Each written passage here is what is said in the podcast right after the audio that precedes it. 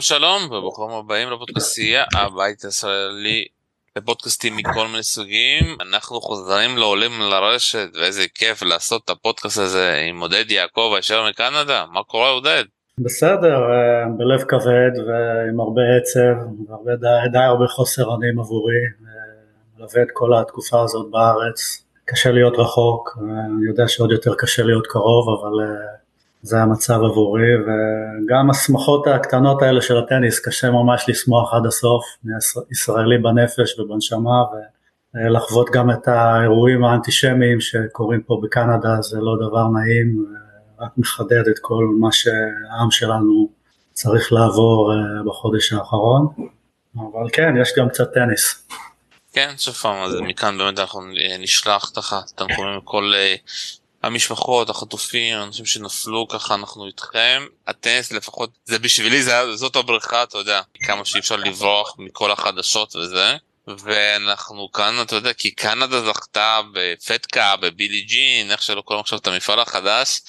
כי אני חושב כאחד הסנסציות הכי גדולות איך שהכל התנהל ובעיקר אתה יודע בגלל אתה יודע את לילה כולם uh, מכירים לילה פרננדס אתה יודע בסופו של דבר שם ובאמת נדבר אחרי זה על התקופה המטורפת שלה בסין שם עם השחייה שלה ואחרי זה עוד טורניר מעולה ואיך שהיא הגיעה אתה יודע כי מישהי בוגרת אבל בסוף אתה יודע כולם רוצים לדעת מי זאת המרינה הזאתי מרינה סטקוביץ' או איך שלא יודע איך מבטאים את השם מרינה סטקוצ'יץ', סטקוצ'יץ', אה, הנה אז אני ככה מתקן את עצמי, אה, שהיא נתנה שם, אתה יודע, רמת משחק שאני שוב פעם לא זוכר איך אפשר להגיע ברמת כזאתי ואני מדבר מבחינת גם אתה יודע אף בקן אפון אבל הבגרות הבגרות המנטלית. ואני אפתיע ככה את כולכם פה ככה מי ששמע אני מאמין שבארץ לא הרבה ראו את המשחקים. דווקא המשחק שהכי כאילו אהבתי שלה זה מול אה, קריצ', קריצ'קובה. קריצ'קובה באמת שיחקה שם כמו שהיא זכתה ברואן גרוס ומרינה הייתה שם הייתה שם למרות שהיה קשה וגם ראינו את זה אחרי זה בגמר היא פשוט הייתה שם ובואו בוא תספר מי זאת. תראה אז uh, באמת uh, בסוג האירועים האלה לא תמיד כל השחקניות uh, הבכירות מופיעות, כמו שגם בפולין שוויאטיק לא הופיע ובספרד uh, בדוסה לא הופיע, גם אצלנו אנדרסקו לא הופיע והיינו צריכים קצת להמר, ובאמת uh, הימרנו על הסוס החם כרגע. סטקוצ'יץ' אומנם מדורגת נמוך, אבל אם מסתכלים על השנה האחרונה שלה היא זכתה בארבעה תארים בסבב ITF, מגודל של 60 עד 100 אלף. ובאתרים מזכייה בטורונטו בתחרות של 100 אלף, ככה שהיא באה עם המון המון ביטחון, היא באה אה, כאנדרדוג, שלא כל כך מכירים אותה, לא יודעים איך היא משחקת, ואז זה תלביש את התכונות המיוחדות שלה שהיא באמת אה, בחורה קרת רוח מאוד, מצד שני לוחמת אדירה, והדברים התחברו נבחרת כזו מאחוריה, גם הצוות המקצועי וגם השחקניות ה... מנוסות, נותנות, נותנות לה את הביטחון ואת האמונה שהיא שייכת, אבל מי שעושה את זה זה היא בעצמה, היא מחברת את כל הנקודות והפאזל מסתדר לה. זו בחורה שאני מכיר לפחות אה, שמונה שנים מהיותה ילדה, תמיד היא בלטה, אבל לא ברמה של זכייה בתארים של אה, גרנדסלאם לנוער או דברים כאלה, היא בלטה באמת בחוסן הנפשי שלה, בחוסן המנטלי שלה, במשחק ה...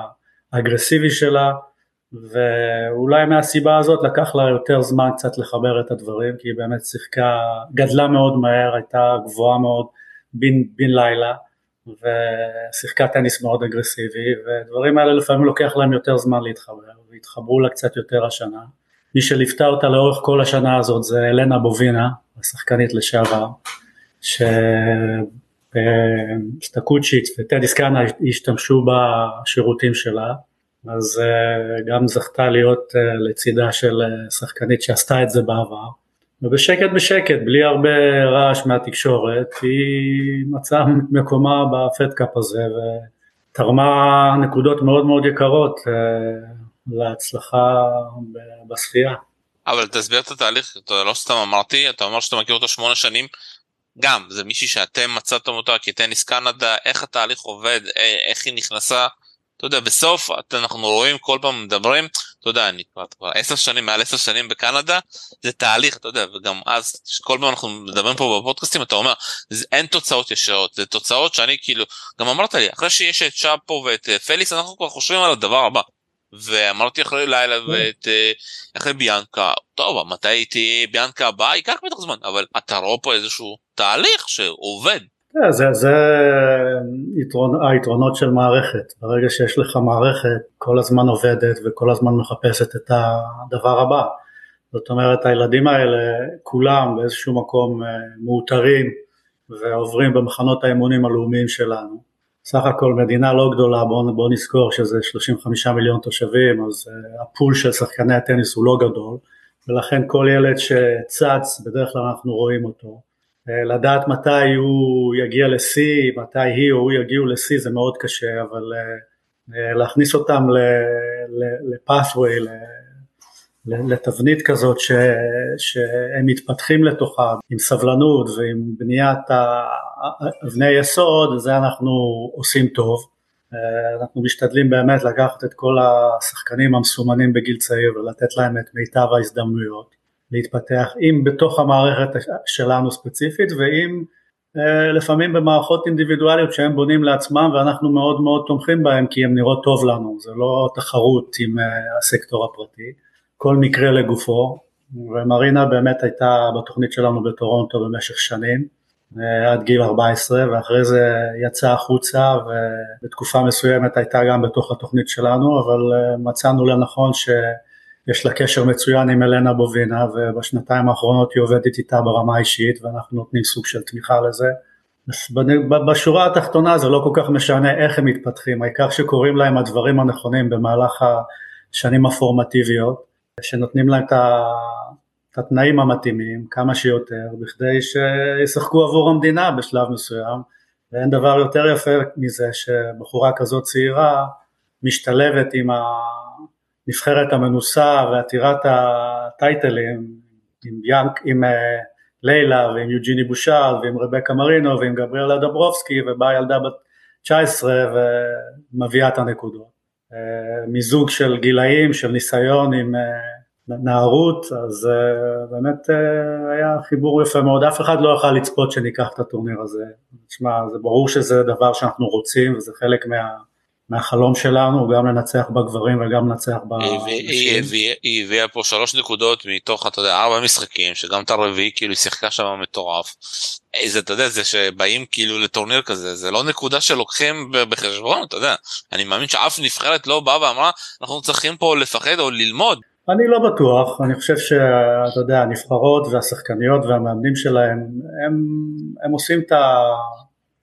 את הבדיקות שלהם לפני משחקים כאלה ורואים שמרינה הייתה בגל ניצחונות די ארוך השנה וזה דווקא כן מפחיד כי לא מכירים אותה מספיק ולא יודעים איך היא משחקת והיא באה כאנדרדוג שאין לה מה לפחד ולכל השחקניות הבכירות האלה יש הרבה מה להפסיד ודווקא זה קלף חזק. יכול להיות שאם היינו מלבישים שם את רבקה מרינו שהיא בת 32 וכולם מכירים אותה ויודעים איך שהיא משחקת יכול להיות שלא היינו מצליחים לגנוב את הנקודות האלה אבל זה לא מזל, תשמע, כשמנצחים, כשמביאים שלוש נקודות כאלה זה מראה על יכולת, זה לא איזה פוקס של פעם אחת. אתה יודע, דברים צריכים להתחבר והם התחברו לנבחרת הקנדית במהלך השבוע הזה, כמו שקרה בגברים ב-2022, הדברים התחברו. הפורמט הזה של גביע דייוויס מאפשר יותר הפתעות, זה שלא משחקים בית חוץ ולא בוחרים, בוחרים את המשטח ואין לך את הקהל העוין מולך, זה מקל, כולם משחקים ב indoor לאורך כל השבוע, הקהל למעשה הוא ניטרלי לכולם, אז יש הרבה יותר מקום להפתעה ולגנוב את הגביע במקומות האלה, וככה אנחנו בעצם מוצאים את עצמנו בקנדה היום, בשבוע הנוכחי הזה ולפחות לעוד שבוע, אלופי העולם גם בגברים וגם בנשים, וזה באמת הישג שאף אחד לא צפה אה, שיקרה במהירות כזאת, אבל הנה לך, עושים את הדברים הנכונים וממשיכים לדהור קדימה ולא נחים על זרי הדפנה ואתה יודע הגלגל ממשיך. אבל בוא קצת ניגע בפן האישי כמה אתה גאה אתה יודע שכל העבודה שלך שאתה נמצא בקנדה שאתה גם אתה גם עדיין שם אתה יודע לא רוב האנשים נשארים בתקופה אתה יודע רוב המאמנים באים לשנה שנתיים שלוש וממשיכים לפרויקט הבא אתה ממשיך ואתה רואה את הפירות שאתה קצרת שהם היו בגילאים שאף אחד לא הכיר. הגאווה שלי היא היציבות, אני חושב זה שהמערכת היא יציבה וזה שאני הצלחתי לייצב פוזיציה כזאת שהיא בשלבים הפורמטיביים, בשלבי הבנייה של אותם שחקנים, זה, זה מביא הרבה גאווה, אני אומנם לא חלק מהקריירת בוגרים שלהם, בוגרות שלהם, אבל הם כולם עברו בידיים שלנו, בידיים שלי עד גיל 15 במחנות לאומיים, בנסיעות לחוץ לארץ, עם לילה הייתי פעמיים בישראל בתחרויות ITF, ככה שזה מחזק את, ה... מחזק את ההבנה שיציבות זה דבר מאוד חשוב, המשכיות זה דבר מאוד חשוב בטניס, ובסופו של דבר אם אתה עושה את הדברים האלה, יגיעו השחקנים לתוך המערכת שידעו לנצל את זה ולהתרומם באמצעות המערכת או לצידה, להתרומם כלפי מעלה. אה, ככה בואו ככה נדבר על עוד דברים שאהבתי במשחק שלה אחת הבעיות שיש לשחקניות שמגיעים למצב כזה זה ה-up and down לפעמים כאילו פתאום שקשה דווקא אתה רואה איזשהו רגרסיה שכאילו שמפסידים את המשחק. היא חזרה לדעתי פעמיים או שלוש ממצבים מאוד קשים מפיגורים. היא כן. יודעת לשכוח ולחזור וגם קוראת את המשחק בצורה מטורפת. היו כמה, כמה נקודות שם שפתאום היא הצליחה מאיכשהו מנקודה שכאילו בהגנה היא עברה את זה להתקפה. פתאום היא כן מגיעה לרשת ומסיימת את הנקודות. פתאום יש לה את הדרופשוט הזה, אתה יודע, להוריד את הקצב. זה דברים, אתה יודע, שלא רואים שחקנית בגיל 18. שחקנית שהיא רק, אתה יודע, טורניר ראשון בבוגרות מול כולם, אתה יודע, לדעתי היא שיחקה עדיין WTA, היא לא עשתה אפילו הופעת בכורה בטורניר של WTA, היא לא עשתה. איך אתה מסביר את זה? תראה, עוד פעם, אם מסתכלים אחורה בהיותה ילדה צעירה, אז אותם מאפיינים שאתה מדבר עליהם ברמה האישיותית היו קיימים. ראינו באמת לוחמת, ראינו אחת שלא מוותרת, ראינו אחת שמוכנה לחפור פנימה, היא פיתחה כלים אה, מאוד מגוונים במשחק שלה, זה חלק, מה, זה חלק מהשיטה שלנו כאן, באמת להעניק כלים מאוד מאוד אה, מגוונים לכל שחקן בהיותו בגיל הצעיר, כדי שיוכל, שיוכל או היא תוכל להשתמש בהם בהמשך, ולא לבנות שחקנים עם אה, מימד אחד, רק נגיד baseline או כזה דבר. אבל היא באמת בחורה שצמחה, אה, צמחה בגודל אה, מבחינה ביולוגית בצורה מאוד מאוד מהירה. שהשפיעה מאוד על בכלל היכולת שלה לתת ביצועים. ספורטאיות, ספורטאים כאלה באמת צצים ממש בסוף גיל ההתבגרות. יש כאלה שמתבשלים ומגיעים לתוצר הסופי בגיל יותר מוקדם, 15-16, ויכולים להביא את התוצאות הכי טובים, טובות שלהם בגיל 18, ראינו את זה אצל ביאנקה, ראינו את זה אצל לאה, אבל זו סוג ספורט ספורטאית גבוהה יותר, אה, רמת הקואורדינציה הייתה בהבשלה כל הזמן עד שהגיעה באמת לסוף אה, הגדילה שלה, הצמיחה שלה, והיא מתחילה את התוצאות שלה בגיל קצת יותר מאוחר. ו... ש, שזה בסדר, אתה יודע, ב, ביום בטניס אין, זה, זה לא אם לא הצלחת בגיל 18 אתה לא תצליח. לא, אבל זה ברור. אתה, אתה צריך, המערכת שצריכה בעצם לספק אורך רוח מספיק גדול כדי שספורטאים שהם קצת יותר late bloomers, שתהליך ההתבגרות שלהם הוא יותר אה, קשוח, אז גם הם יכולים להתבטא בגיל קצת יותר מהיר, וזו דוגמה לך. גם גבריאל דיאלו, גם גבריאל דיאלו עכשיו, דרך אגב הוא בא הוא בדייוויס של הגברים, הוא כבר 120 בעולם, הוא בן 21, וקצב ההתפתחות שלו לא כמו דניס ולא כמו פיליקס, אבל הוא הולך להיות שחקן top 50.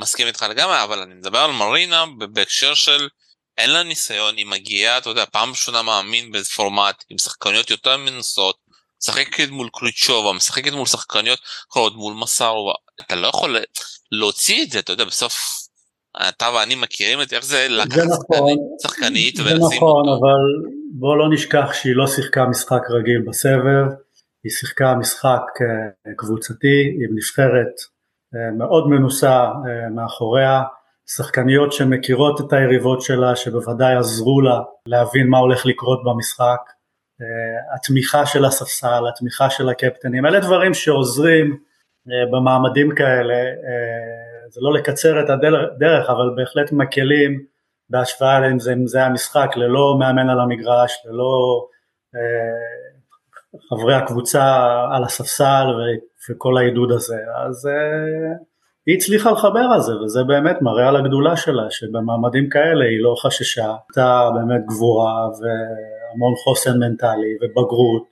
קור רוח, ואלה תכונות בלתי רגילות שאני מניח שעם החוויה שהיא צברה עכשיו, ידחפו אותה חזק מאוד למעלה בשנים הקרובות.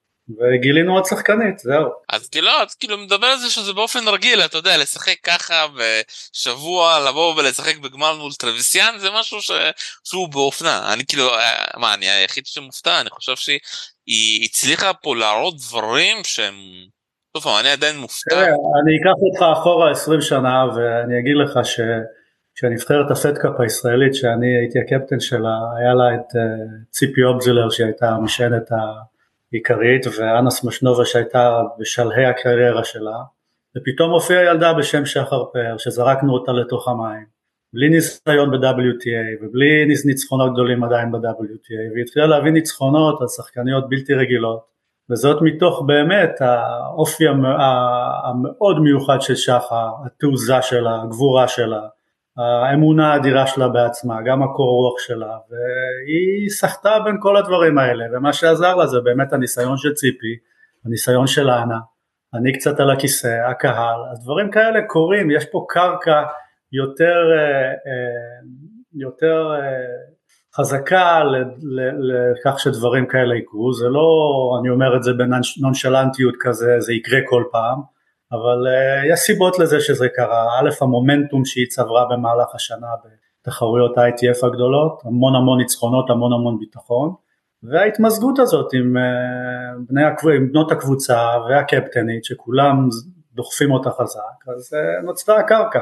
טוב אני אחזור על התוצאות, היא ניצחה את מסארבה 6-3-6-1 מול פרג' הפולניה, היא חזרה מפיקור 4-2, 7-5 ואחרי זה 6-3 במערכה שלישית אה, ואתה יודע, ואם כאילו אתה מדבר שיגאל לא הגיע, יגאל לא הגיע כי WTA ממשיכים לעשות שטויות ושמים טורניר בקנקון ואחרי זה לסביליה וראינו... כן, יכלנו להגיד את זה גם לגבי דברובסקי ששיחקה בחצי גמר עד יום ראשון והגיע לשחק בפד קאפ ביום רביעי. גם קריצ'קובה וסיניאקובה עשו וגם קריצ'קובה וזה, אז זה תנאים שהם שווים לכולם, אין פה, אני חושב שבסופו של דבר מי שחשוב לו לשחק עבור הדגל, הוא ישחק עבור הדגל בכל תנאים, ראינו את זה גם אצל ג'וקוביץ' שתמיד אה, אחרי המאסטרס הופיע עוד בדייוויס קאפ, אבל אה, אולי זה פעל לטובתנו, באמת בדוסה לא הייתה ושביונטק לא הייתה, שני משחקים קשים, ספרד ופולין בפתיחת הטורניר.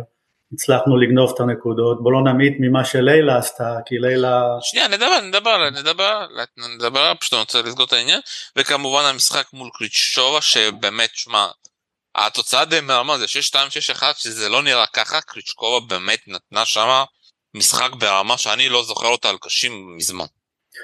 כן, תראה, היא שחקנית בקליבר אחר, היא באמת, אה, אתה יודע, ה top 5, ה top 10 זה, זה לא בדיוק אה, אותו... זה, זה up and down השנה, אתה יודע, זה או שהיא טובה או שהיא לא טובה, הרבה פציעות השנה, אתה לא יודע אה, מה, איזה ברבר אתה מקבל.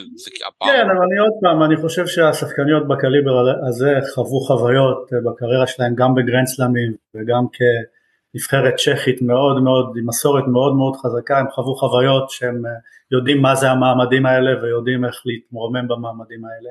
בהשוואה לשחקניות בחמישים, שישים, שבעים, שהם לא חוו מעמדים כאלה ואתה רואה הרבה יותר עליות וירידות, נדבר גם על זה שהיריבות של אה, סטקוצ'יץ' באיזשהו מקום עשו במכנסיים, לא הצליחו להביא לביטוי את הדירוג העולמי הגבוה שלהם ביחס לסטקוצ'יץ' שהיא מדורגת אה, פחות ולא הצליחו להתגבר על זה שיש את הלחץ הזה של מישהי שבאה מלמטה ומאיימת עליהם וקריצ'קובה כן עשתה את זה גם הרבה בזכות הניסיון וגם שיש לה כלים במשחק שהם קצת שונים מהטניסאית הסטנדרטית בחמישים או המאה הראשונות.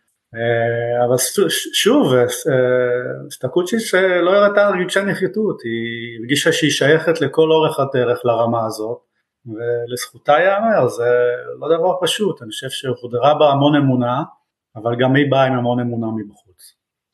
לגמרי ואתה יודע אם מסתכלים על כל הטורניר הזה אני חושב שהזכייה המשחק לדעתי שאמר כאילו שאתם בדרך לזכות שפעם לדעתי זה המשחק מול צ'כיה ומה שלילה עשתה שמה אם זה מול וונדרסובה שהיא באמת נתנה שמה בית ספר אני לא זוכר אותה שוב פעם אולי נחזור ליוס אופן ואמרו לאנשים שהיא שיחקה יותר טוב מהיוס אופן ההוא שהגיע לגמר.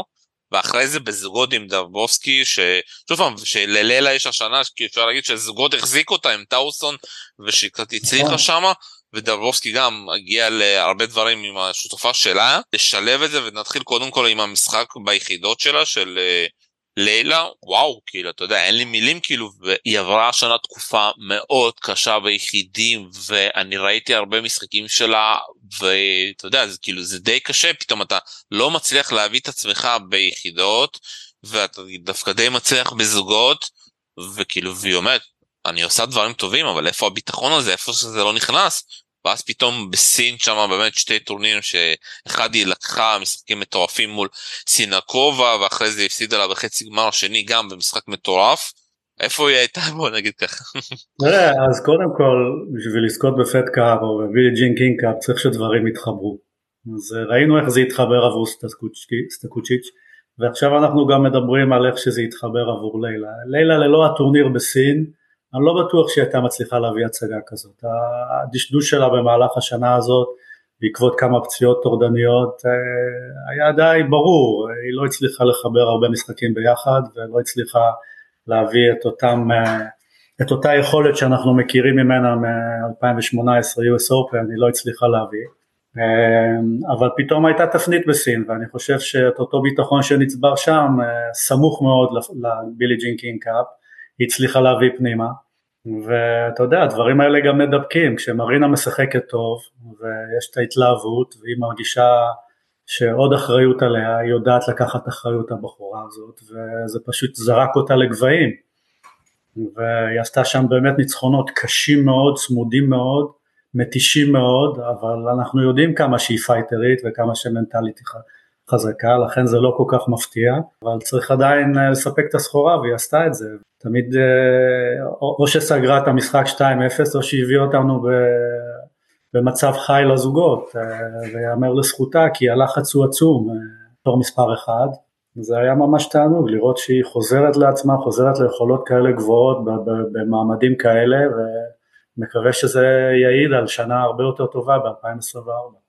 אתה צודק אלף אחוז שהיא עשתה התאמות יוצאות מן הכלל בזה שהיא נכנסה עמוק לזוגות השנה הזאת, כי כשמפסידים מוקדם בתחרויות אתה מוצא את עצמך שבוע ולא עושה כלום, והיא באמת נרתמה לקטע הזה של משחק הזוגות, התאהבה בו, וגם ליד טאונזנד וגם קצת ליד דברובסקי עשתה דברים יפים בזוגות, שזה גם חידד לה את המשחק בכל מיני פרמטרים התקפיים.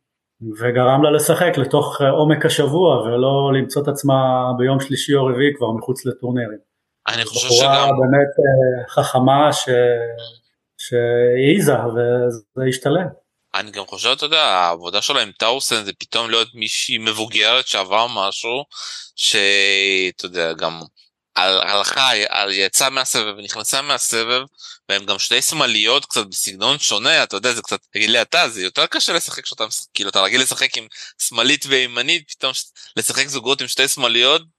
כן, אתה יודע ברמה הזאת זה כמו ששני מניעים ישחקו זה, זה ברמה הזאת זה הם, כן. הם, הם מתאקלמים מהר הם עושים את ההתאמות מהר זה לוקח בוודאי כמה משחקים להתרגל ולהסתדר עם אחד השני, במיוחד הקומוניקציה וזה, אבל אם יש את הכימיה באישיות, אז הדברים מתחברים מהר. אם אין כימיה באישיות זה לא משנה כמה אתה טוב בחבטות ואלמנטים שונים של המשחק, אבל אם הכימיה הזאת אה, קיימת אה, ברמת ההבנה, החברות, אז אה, הכל אפשר להתגבר והם יתגברו.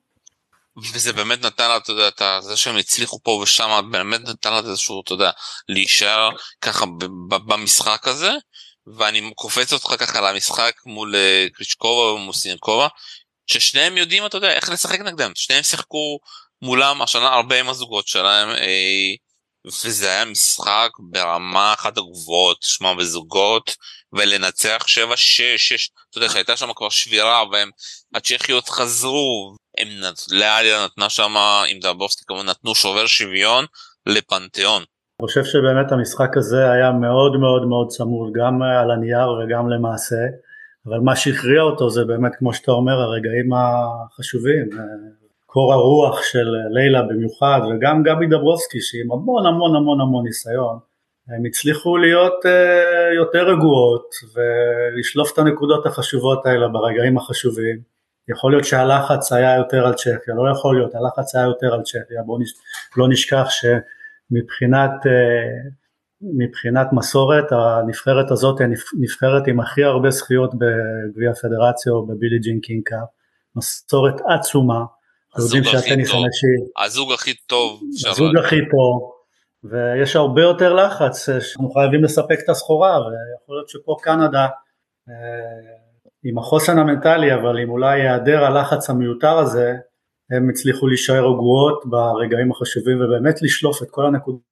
בסוף יכול להיות שבאמת כאילו כל העניין של הלחץ אבל בוא נסתכל קצת דווקא במשחק הזה כמה דברים לילה לקחה על עצמה אתה יודע מהקו האחורי היא פשוט כן. ניהלה את זה כמו מחשב כזה באמת אתה יודע זה אנחנו ראינו פה משחק זוגות ברמות הכי גבוהות ואתה רואה, אתה יודע, ויש איזשהו קושי לפעמים, אתה יודע, בפטקה, בבילי ג'ין קופ, שאתה מגיע לפעמים עם שחקני, שחקני זוגות שהן יחידות, שלא משחקות, וזה זוג, אתה יודע, גם סינקובה וקריצ'קובה, וגם אה, דרבובסקי וגם לילה, שחקניות שיודעות לשחק זוגות, והרמה בשובר שוויון, ובעיקר לילה, אתה יודע, לילה הגיע אחרי משחק שהיא מנצחת את וונדרוסה ולא נחה בכלל ובאה, אתה יודע, עם האדרנלין הזה, ופשוט חגגה שם.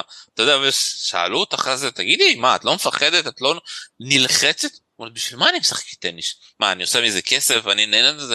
אני בא לשחק את זה בשביל הרגעים האלה, הדברים האלה שאתה נמצא בלחץ ואתה צריך לחשוב, ואתה יודע מה השאלה שלי כאילו זה משהו באופי זה משהו שלומדים אותו ככה נולדים איתו מאיפה זה מגיע התשוקה הזאתי אתה יודע להתפוצץ בלחץ אתה יודע, זה לא רק היא אמרה זה גם נובק אמר אני חי מלחץ אתה יודע זה או שזה אישיות אה, מטורפת של אנשים. אז תשמע זו נקודה מאוד מאוד מעניינת אה, אני חושב שיש שני סוג, סוגים של אנשים בעולם אנשים שהלחץ עושה להם ממש טוב ודוחף אותם למעלה ויש אנשים שהלחץ עושה להם פחות טוב ומוריד אותם למטה. ובשיחה פעם עם אבא שלה, שאגב היה שחקן כדורגל באקוודור, יש לו שתי בנות ויש לה אחות צעירה ממנה בשנתיים אם אני לא טועה. הוא אומר לי האחות שלה הרבה יותר טובה אבל את ה-DNA שיש לבת שלי אין לה, אין, אין לה, אין לאף אחד אחר במשפחה. אז הוא גם קושר את זה באמת למשהו שהוא מובנה, משהו שהוא בתוך האישיות, משהו שהוא מולד. והסוג של האלף התחרותיות הבלתי נלאית הזאת, אבל גם ה... מחבק את הלחץ, זה המקום שהיא רוצה להיות בו. ושוב, זה מזכיר, מזכיר לי גם מאוד את שחר פאר, כי שחר הייתה כזאת, וחיפשה את המעמדים האלה בשביל להתעלות. ואני חושב שאם תעבור על הרבה אלופים ש... ש... שהיו על במות של גרנדסלאם או של פט או של Davis Cup, אז אותה תכונה היא, היא תצוף. אה, לילה בשבילי זו שזכתה ב Fed Cup, עם כל הכבוד לסטקושיץ', אני חושב שליילה סחבה את הקבוצה, גם עם הניסיון שלה, גם עם האמונה שלה, גם עם האריה שבה, אה, וכולם נסחפו אחרי זה. לגבי הזוגות, בפורמטים הנוכחיים של גביע דייוויס ושל גביע Billie Jean King Cup, הזוגות הופך להיות גורם מכריע בהצלחה, אני חושב שזה גם הסיבה ש... צ'כיה וכל כך הרבה שנים זכו בגביע ה Billie Jean King Cup, כי יש להם תמיד זוגות מעולים, ולנו לאחרונה באמת יש זוגות מצוינים, היה לנו תמיד את דברובסקי, אבל לא היה מי שישחק איתה ממש, וליילה עשתה את הקפיצה הענקית הזאת, תוך, מתוך השקעה השנה בזוגות, ששמה אותה באמת אה, עם הטובות ביותר בעולם בזוגות, וזה נתן אה, מאזן אחר לגמרי כשהגעת לנקודה האחרונה והמאחרת, ככה ש... לילה היא באמת, היא מנהיגה לכל דבר, שהיא מודל לחיקוי, וגם בדרך שהיא מחוץ למגרש סוחפת את כולם וגורמת להם אה, להאמין שזה אפשרי, וכן, ממש, זה הישג באמת מרשים, זה הישג מרשים שלא ציפינו לו, אבל כמו שאמרתי, בפורמט הנוכחי של גביע דייוויס ושל בילי ג'ין קינג, בעיקר שזה לא משוחק בית חוץ, ואי אפשר לבחור את המשטחים, אז באמת הכל פתוח, הכל הכל פתוח. אה, מי מלווה אותו עכשיו עדיין אבא שלה או שיש לה צוות אימון אחר? מה עובד שם? אה, לא היה לה אבא שלה עדיין די, די פעיל ודי אקטיבי בכל הניהול שלה. אה, יש לה בחור בשם ג'וליאן אלונסו שהיה שחקן ספרדי שעובד איתה קצת. אבל כן סך הכל היא מגלה יציבות בקטע הזה. אני לא ראיתי החלפה של מאמנים בצורה מטורפת מפה לשם, לא הלך לה, היה לה שנה טובה, התחילה לה לערבב אנשים, להחליף אנשים, יש יציבות, להיאמר לזכותה, להיאמר לזכות אביה, הם מזהים את החשיבות הזאת ביציבות ולא להתחיל לחפש אשמים ולהחליף גרביים כל הזמן. אני צופה שהדבר הזה ייתן לה זינוק גדול מאוד למעלה.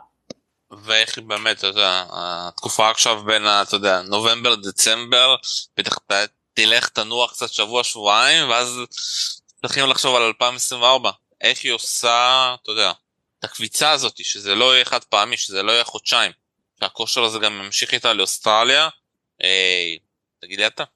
תראה קודם כל היא צריכה להישאר בריאה. מה שקטע לה את רצף ההצלחות אה, זה פציעות טורדניות והיא לא יכלה להיות בכושר הגופני, הכושר משחק שהיא רצתה לא נשכח שזו שחקנית שנשענת מאוד על עבודת הרגליים שלה ועל הכושר הגופני שלה, בניגוד לשחקניות התמירות, הגבוהות והחזקות שמדברות בעוצמה ומדברות בהרבה ווינרים, היא שחקנית של עבודה קשה, ואם הגוף לא עובד כמו שצריך והוא לא בריא, אז מיד הביטחון נפגע. אז קודם כל להישאר בריאה, שנית לא לשנות יותר מדי מהאסטרטגיה שהיא כרגע נמצאת בה, אה, כנראה שהיא עושה דברים טובים כי החצי שנה האחרונה שלה, השלושה חודשים האחרונים של השנה שלה הם מצוינים. וזה סוג של שחקנית שהיא מופיעה כל יום למגרש, לא רואים אצלה הפסדים של היא נמחקה באותו יום, כמו שראינו למשל בגמר המאסטרס של אנשים 6-1-6-0 ראינו את שוואטק מנצח את סבלנקה, זה לא קורה הדברים האלה ללילה. את, פג, כי... את פגולה כן. את פגולה סליחה, כי לילה נמצאת שם כל נקודה, היא באה להופיע, לנחם, כל מה שיש לה כל נקודה, היא לא יכולה להרשות לעצמה לא לשחק כל נקודה, כי היא לא בנויה כמו זבלנקה והיא לא בנויה כמו הבנות האלה ש... נכון, אבל, אבל מצד שני אתה יודע זה גם בעוכריה שהיא בכושר רע שיש פציעות שאין לה פלן בי כי היא לא יכולה לרוץ פתאום. אז לכן זה, זה החשיבות העליונה, איך לתכנן נכון, איך לתכנן נכון גם את כמות תחרויות, אה, לקחת הפסקות מספיק גדולות, ותקופת הבנייה לעשות את הדברים הנכונים. יש לאנשי מקצוע שמבינים את זה ועושים את זה. צריך ללמוד ממה שקרה בשנתיים האחרונות ופשוט להמשיך הלאה. השאלה, השאלה אתה יודע, בתקופה הזאת אם אני הולך קצת על משהו אנדי מרי אתה יודע בשטויות שהוא היה עושה במיאמי אתה יודע יש כאלה שאמרו היו דברים טובים או לא טובים. ויש כאלה שלא אתה יודע, גם דומיניק טים היה עושה דברים כאלה. יש אה, הרבה שחקנים אומרים שהתקופת ההכנה אתה יודע לאוסטרליה לאופן זה הדבר הכי חשוב. אם התכוננת טוב אתה תש, תשפיע. איך אתה מאמין לזה? אני לא יודע. אני, אני חושב שאם מסתכלים על אה, שנה של אה, טניסאי אז כן חודש דצמבר הוא התקופה הארוכה ביותר שהם יכולים להקצות להכנה. אה, אבל זו לא התקופה שצריכה להיות היחידה שצריכה להיות. השחקנים הטובים לוקחים הפסקות מספיק גדולות גם במהלך השנה בשביל לרדת מהתחרויות, להתאושש, אה, לשקם ולבנות מחדש. זאת אומרת אי אפשר לתלות את כל העונה רק על החודש הזה של דצמבר. כן זה מחזיק אותך לשלושה חודשים הראשונים, ינואר, פברואר ומרץ כנראה עד סוף אינדיאן ווילס או עד סוף מיאמי סליחה, אבל עוד פעם צריכה לבוא, אה, צריך לבוא בלוק של אימונים ובלוקים כאלה צריכים להיות ארבעה, חמישה, אולי שישה בשנה וזה מה שהשחקנים הטובים או המנוסים יותר או אלה שהפגיעים יותר יעשו בצורה חכמה יותר מאשר יש שחקנים שמסוגלים פשוט לשחק 30-35 שבועות בשנה ולא לקחת את הבלוקים האלה אבל הם משלמים מחיר.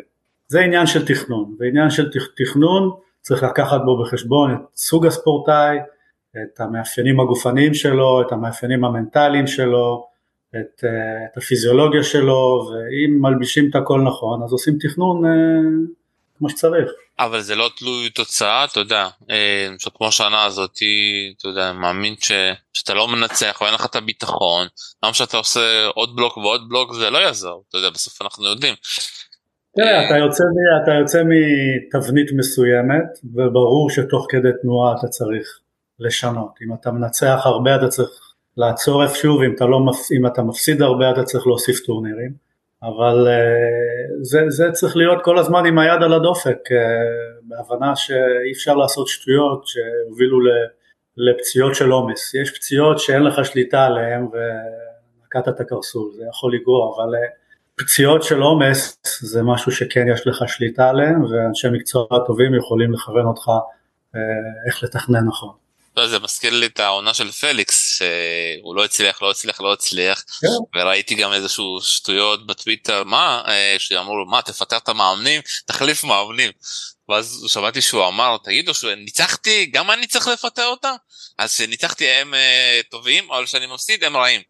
כאילו וממש כן. אהבתי את הבגרות שלו וראית את זה בשחייה שלו בבאזל. משהו אתה יודע יצא לו משהו נכנס בו. פתאום הביטחון חזר והוא, והוא אמר שמעו אני שיחקתי ככה כל השנה פשוט היה לי חוסר מזל שתמיד הפסדתי פה לציציפס פה לעוד שחקן לא הצלחתי להעביר את השחקן הזה אבל אני לא השתניתי וגם המאמנים שלי לא השתנו שהם הביאו אותי עד לטופ.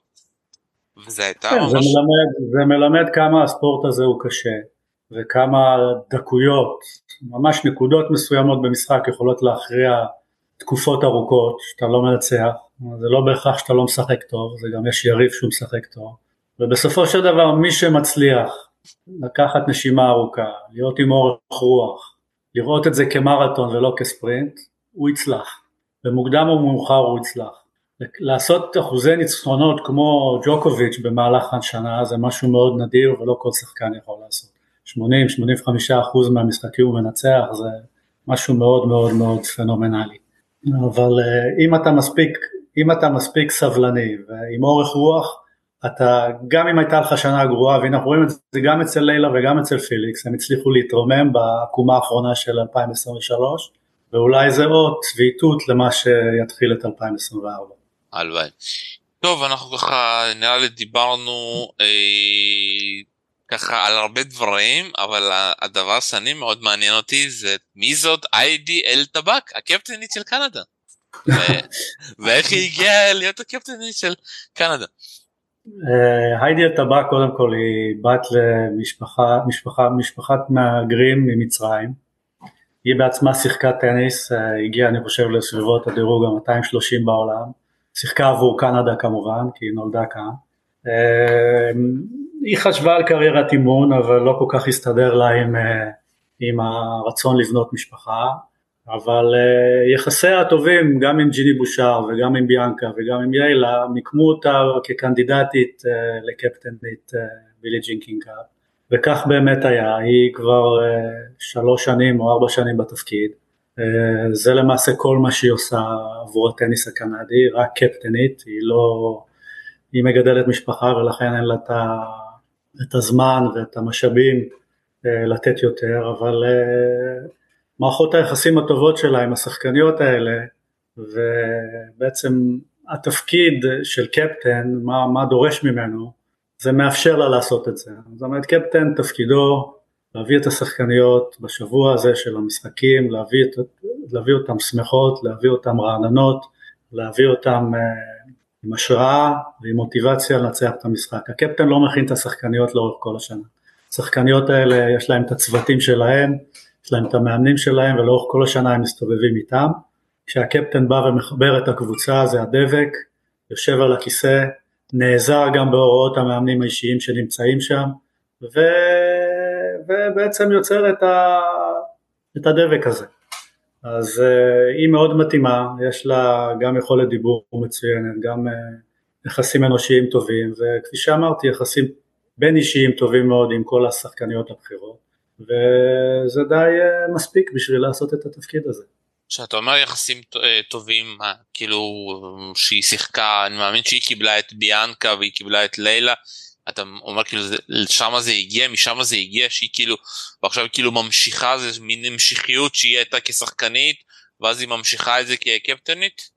כן, היא יותר קרובה לגיל של ג'יני בושארד ושיחקה גם בתקופה שלה בנוער והם שיחקו ביחד והיו חברות טובות, אז משם זה התחיל. אה, אה, המשך בביאנקה, היא כבר לדעתי לא שיחקה שביאנקה טיפסה, אבל הם הכירו אחת את השנייה מהנוער.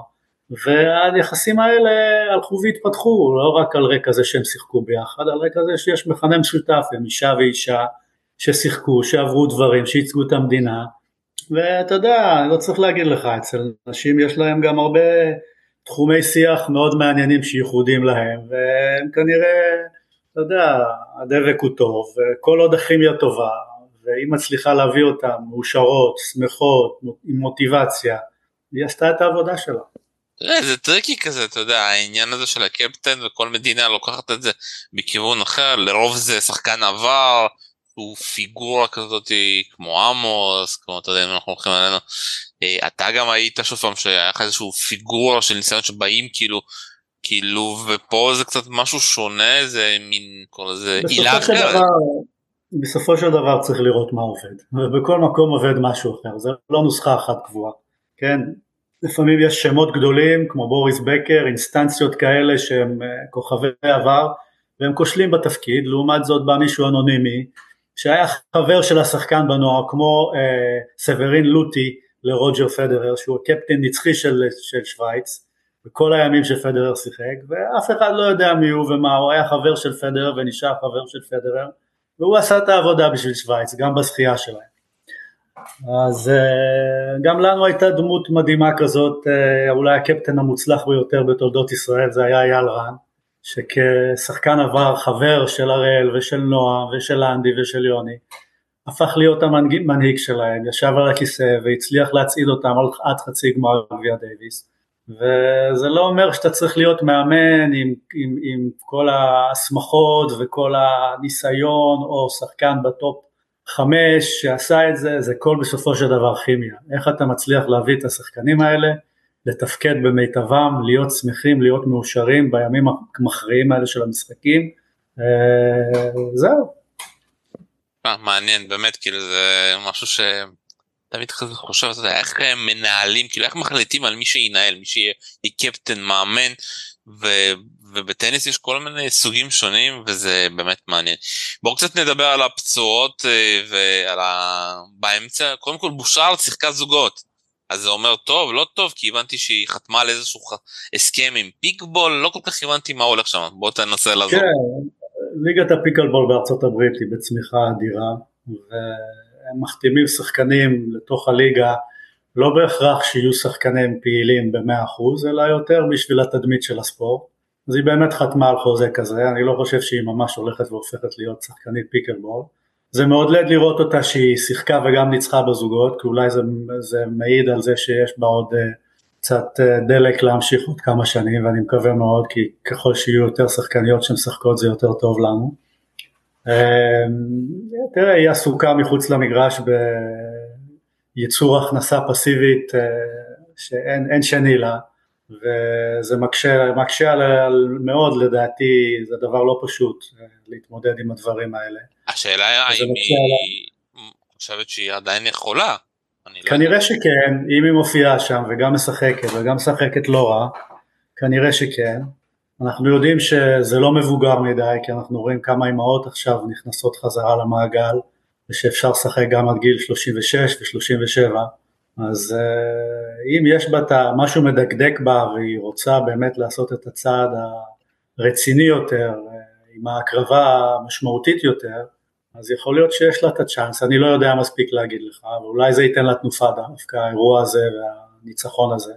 נראה. מה לגבי ביאנקה? מה שמעת עם הפציעה שלה?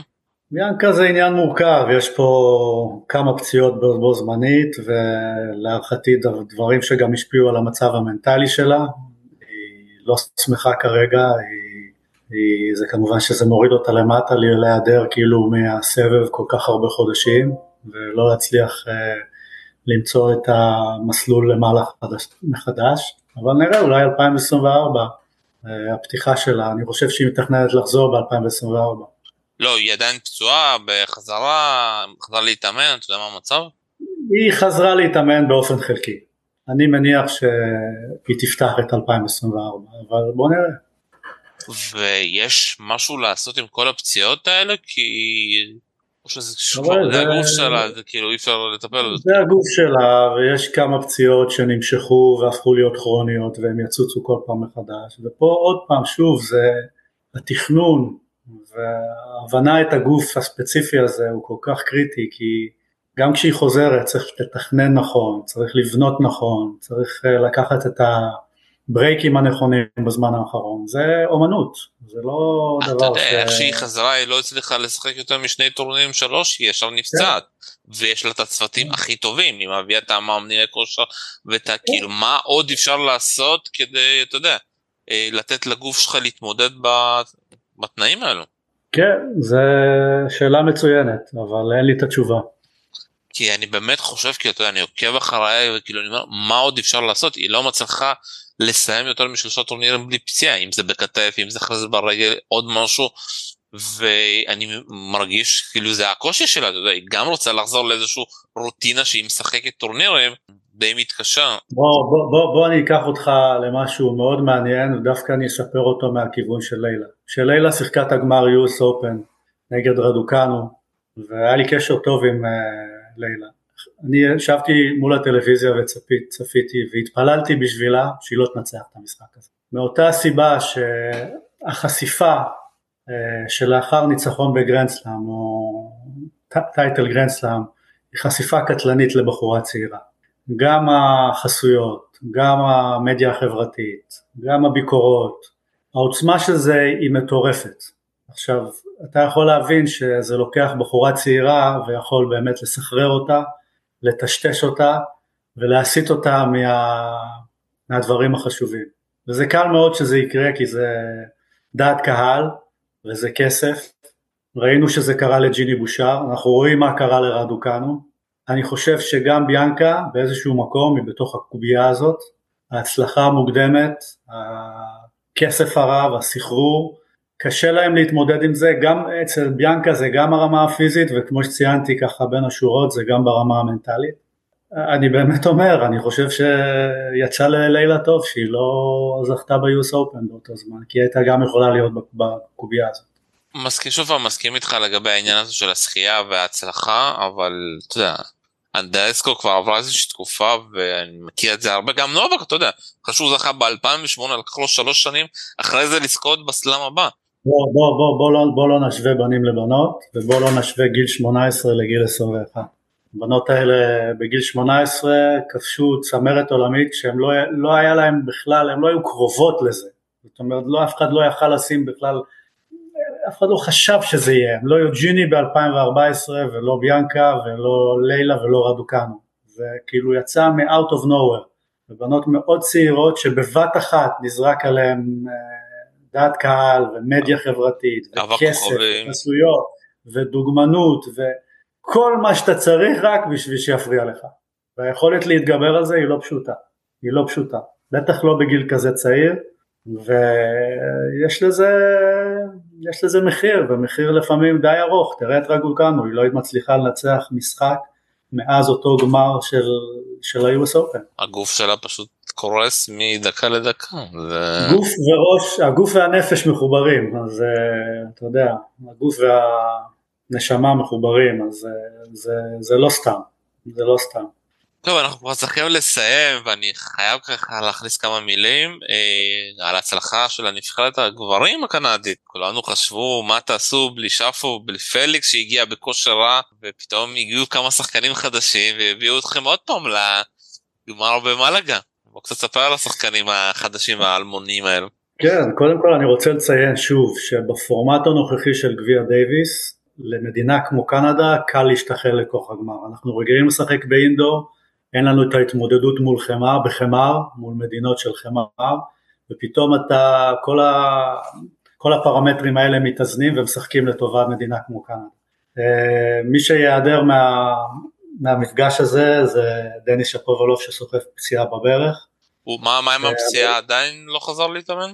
כן, היה לו איזה פרוצדורה, הוא מתחיל להתאמן באופן קל, אני מקווה גם שבתחילת השנה הוא יחזור לפעילות, אבל מי שמצא, מי שמצא קצת בריאות השנה וייקח את מקומו זה מילוש ראוניץ', יצא לו קצת לשחק השנה והוא הבריק ברגעים שהוא שיחק, שחקן שתמיד יהיה מסוכן בתוך אינדור מהיר, עם הסרב האדיר שלו, בכל מצב שאתה שם אותו זה שחקן מסוכן, לצידו יהיה פיליקס שנרתם למפעל שוב, וואשק פוספיסיל שיהיה שחקן זוגות אה, בכיר שם, ושני צעירים שעושים את דרכם לתוך המאה עכשיו, אחד אה, בשם גבריאל דיאלו בן 21, הוא בסביבות 110-120 בעולם, והשני אלכסי גלנרו, שהוא בן 23-24, והוא גם מתקרב למאה הראשונה בעולם, החבר'ה האלה אה, יש להם את הזכות הענקית לשהות, לחסות תחת הכנפיים הגדולות של, של הכוכבים האלה וללמוד מהם ולשאוב מהם השראה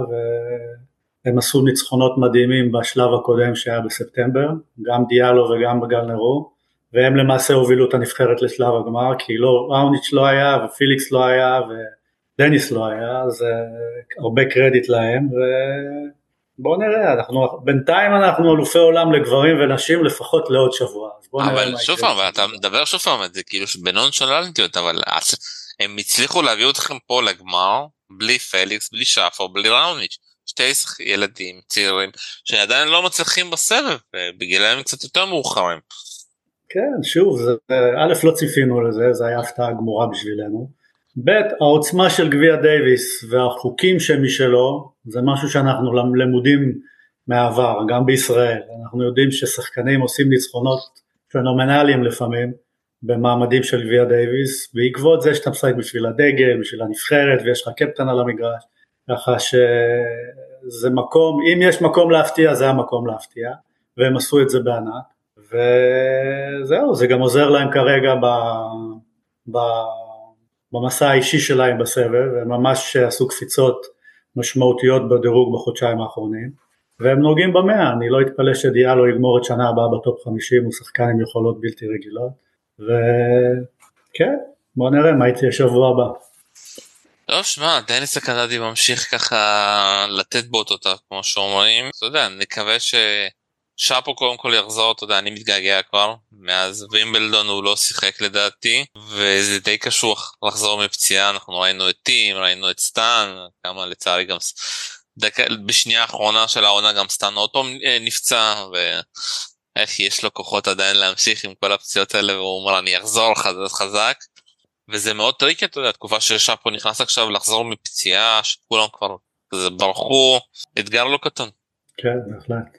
עודד יעקב, תודה רבה לך. תודה רבה ושוב בהזדמנות זאת אני שולח את כל תנחומיי למשפחות שעוברות אה, דברים נוראים בימים האלה ומאחל ומתפלל לשובם של החטופים. כאן אה, שלום סיונוב, תודה רבה לכם. ביי ביי.